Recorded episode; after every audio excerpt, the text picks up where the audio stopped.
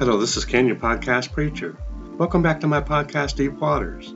This podcast is brought to you by Applied Strengths Ministry, where we believe working together in our strengths is the effect of working out the will and calling of God in and through our lives. The title of this message is Life Coach This. Okay, so now this is funny as to how this message came about.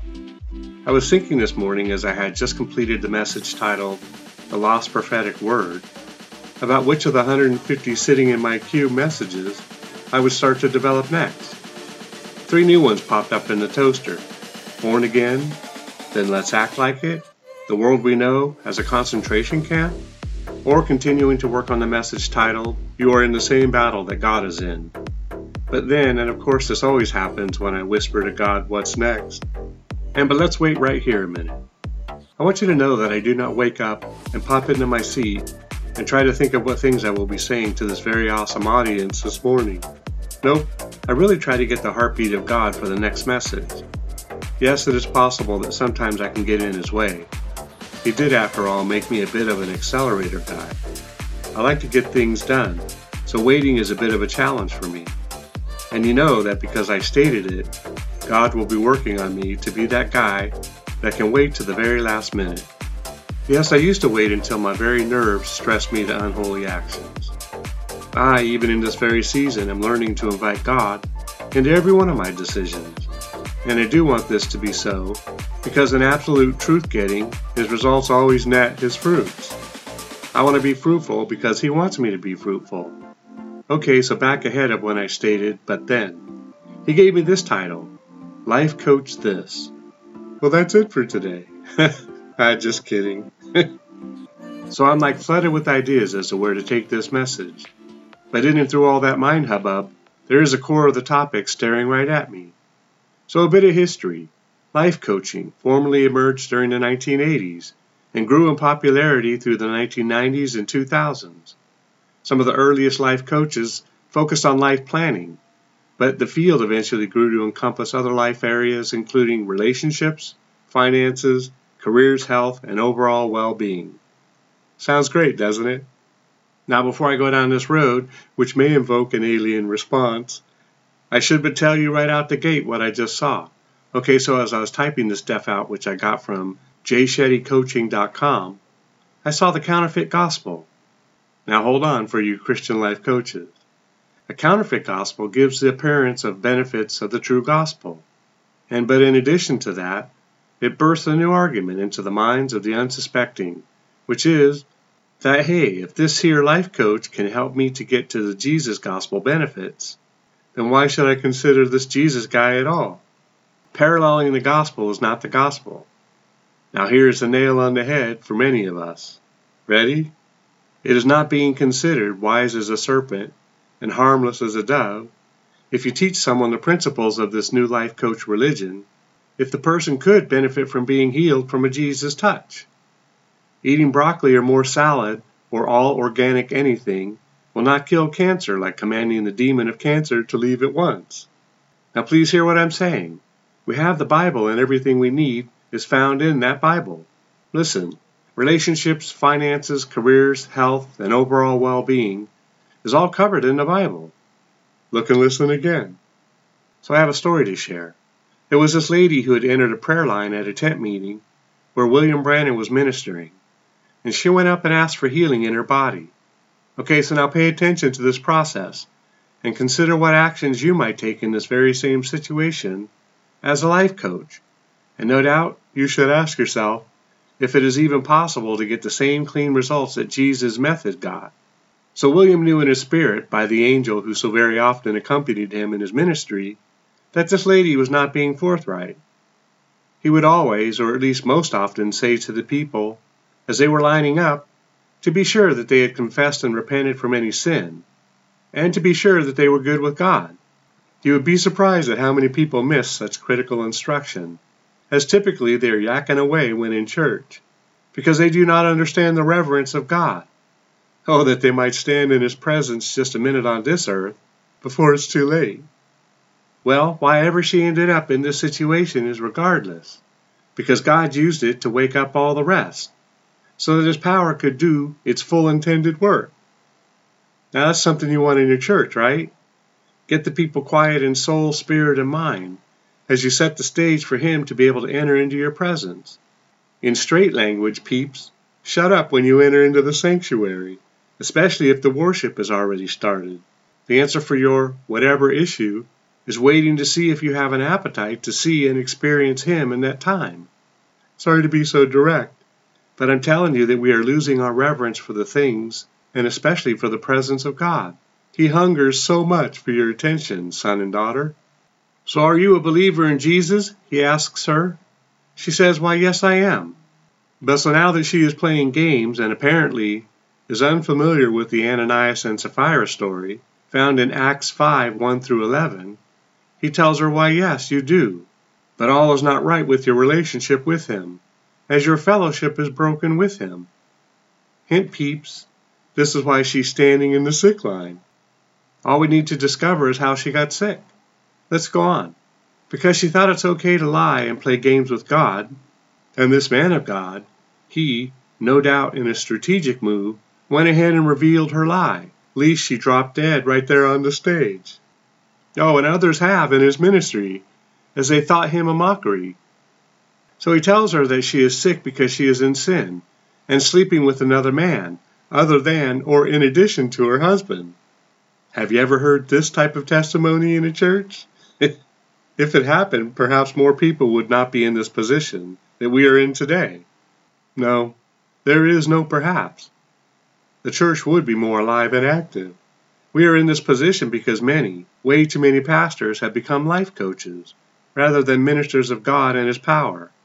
So no doubt this woman now knew she was standing very near the throne room of God, as this little man of God revealed the secrets of her heart and shouted it from the rooftops. So in response to this revelation, her husband, who was sitting in the crowd, jumped up and ran for the stage. Was he going to try and correct the man of God? Was he going to rescue his embarrassed damsel from the tyranny of the man of God? No one really knows. But when the ushers tried to stop him from getting on that same stage, as a miracle of God was resting there, William stated, Let him up. He then went on to cleaning up their house. He stated, No, let him up, because he too was with a red headed lady last night in this kind of car and at that location. He told the couple that they were sinning not against God but against each other.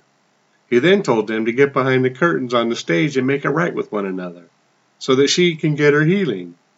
What a church experience this would be, and oh, how we would be helped to release our secret sins to one another, that we would truly walk in freedom and healing. James 5:16. Confess your trespasses to one another, and pray for one another, that you may be healed. The effective, fervent prayer of a righteous man avails much. Life coach this, and see if you get the same results.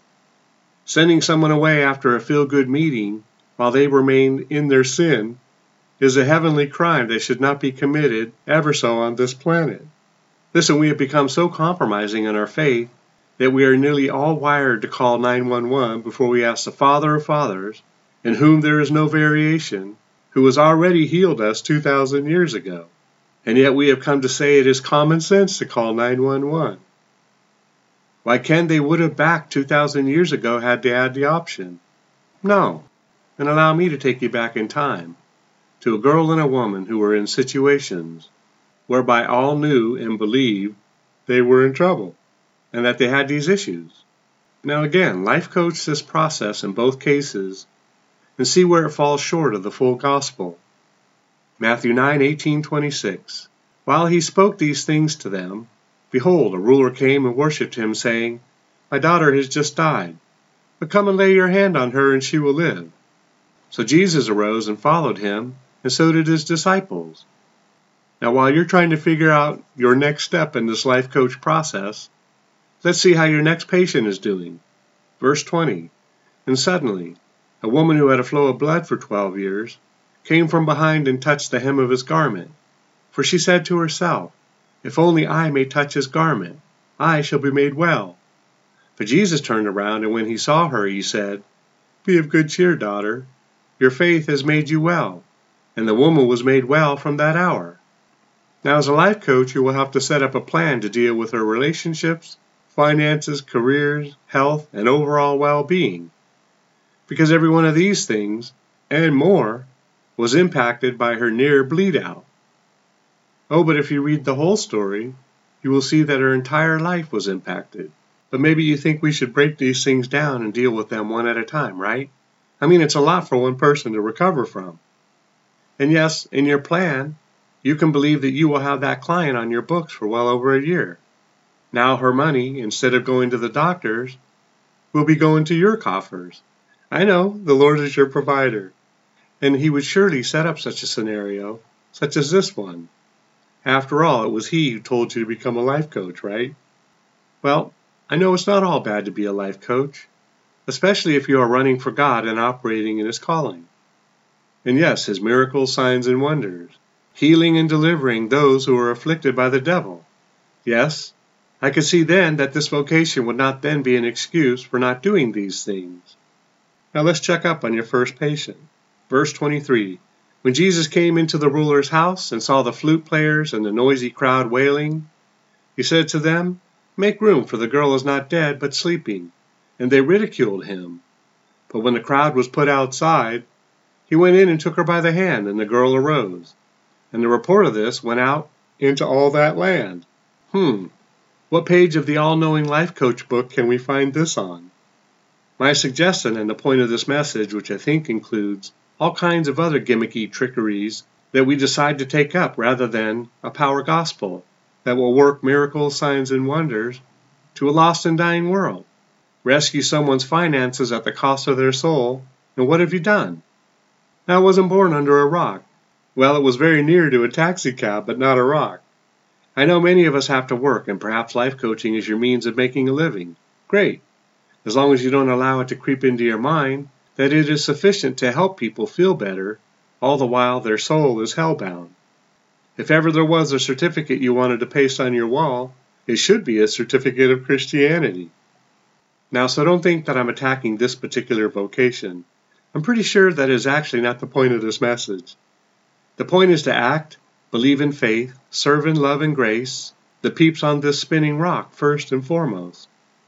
But now, having said this, I actually do know people who used to run for God like nobody's business. Oh, how they used to operate in healing, signs, and wonders. But then they found themselves in a sin crisis, and rather than returning to doing what God had called and equipped them to do, they became an unanointed life coach.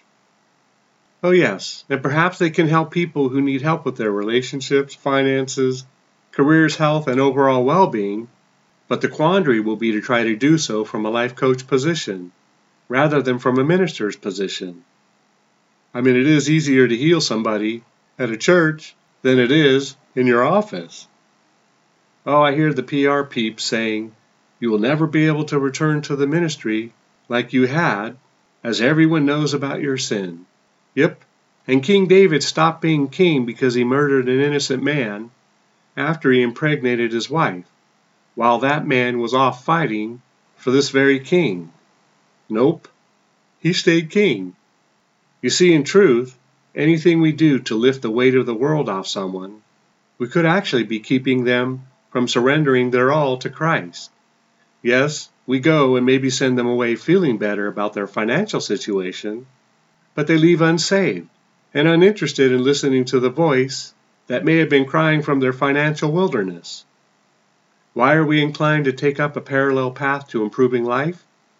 Life coaches won't, in almost all cases, have to go through persecution or having someone attack them for the name of Jesus. Maybe this is why. I don't know. It is really a false sense of security, and in my opinion, can be another gospel which we were warned about. Well, that's it for today. Remember, it's not what you find wrong or disagree with regarding these messages, but what you can take away from it. Together, we can do more to impact the kingdom than if we work alone. Let's flip the script to kill, steal, and destroy the works of the enemy and create space for the light of life to shine through into people's lives. Plant a seed and click on the like and subscribe button. Let's build this ministry together. Let's finish His work in our generation. Thanks and see you next time in Deep Waters.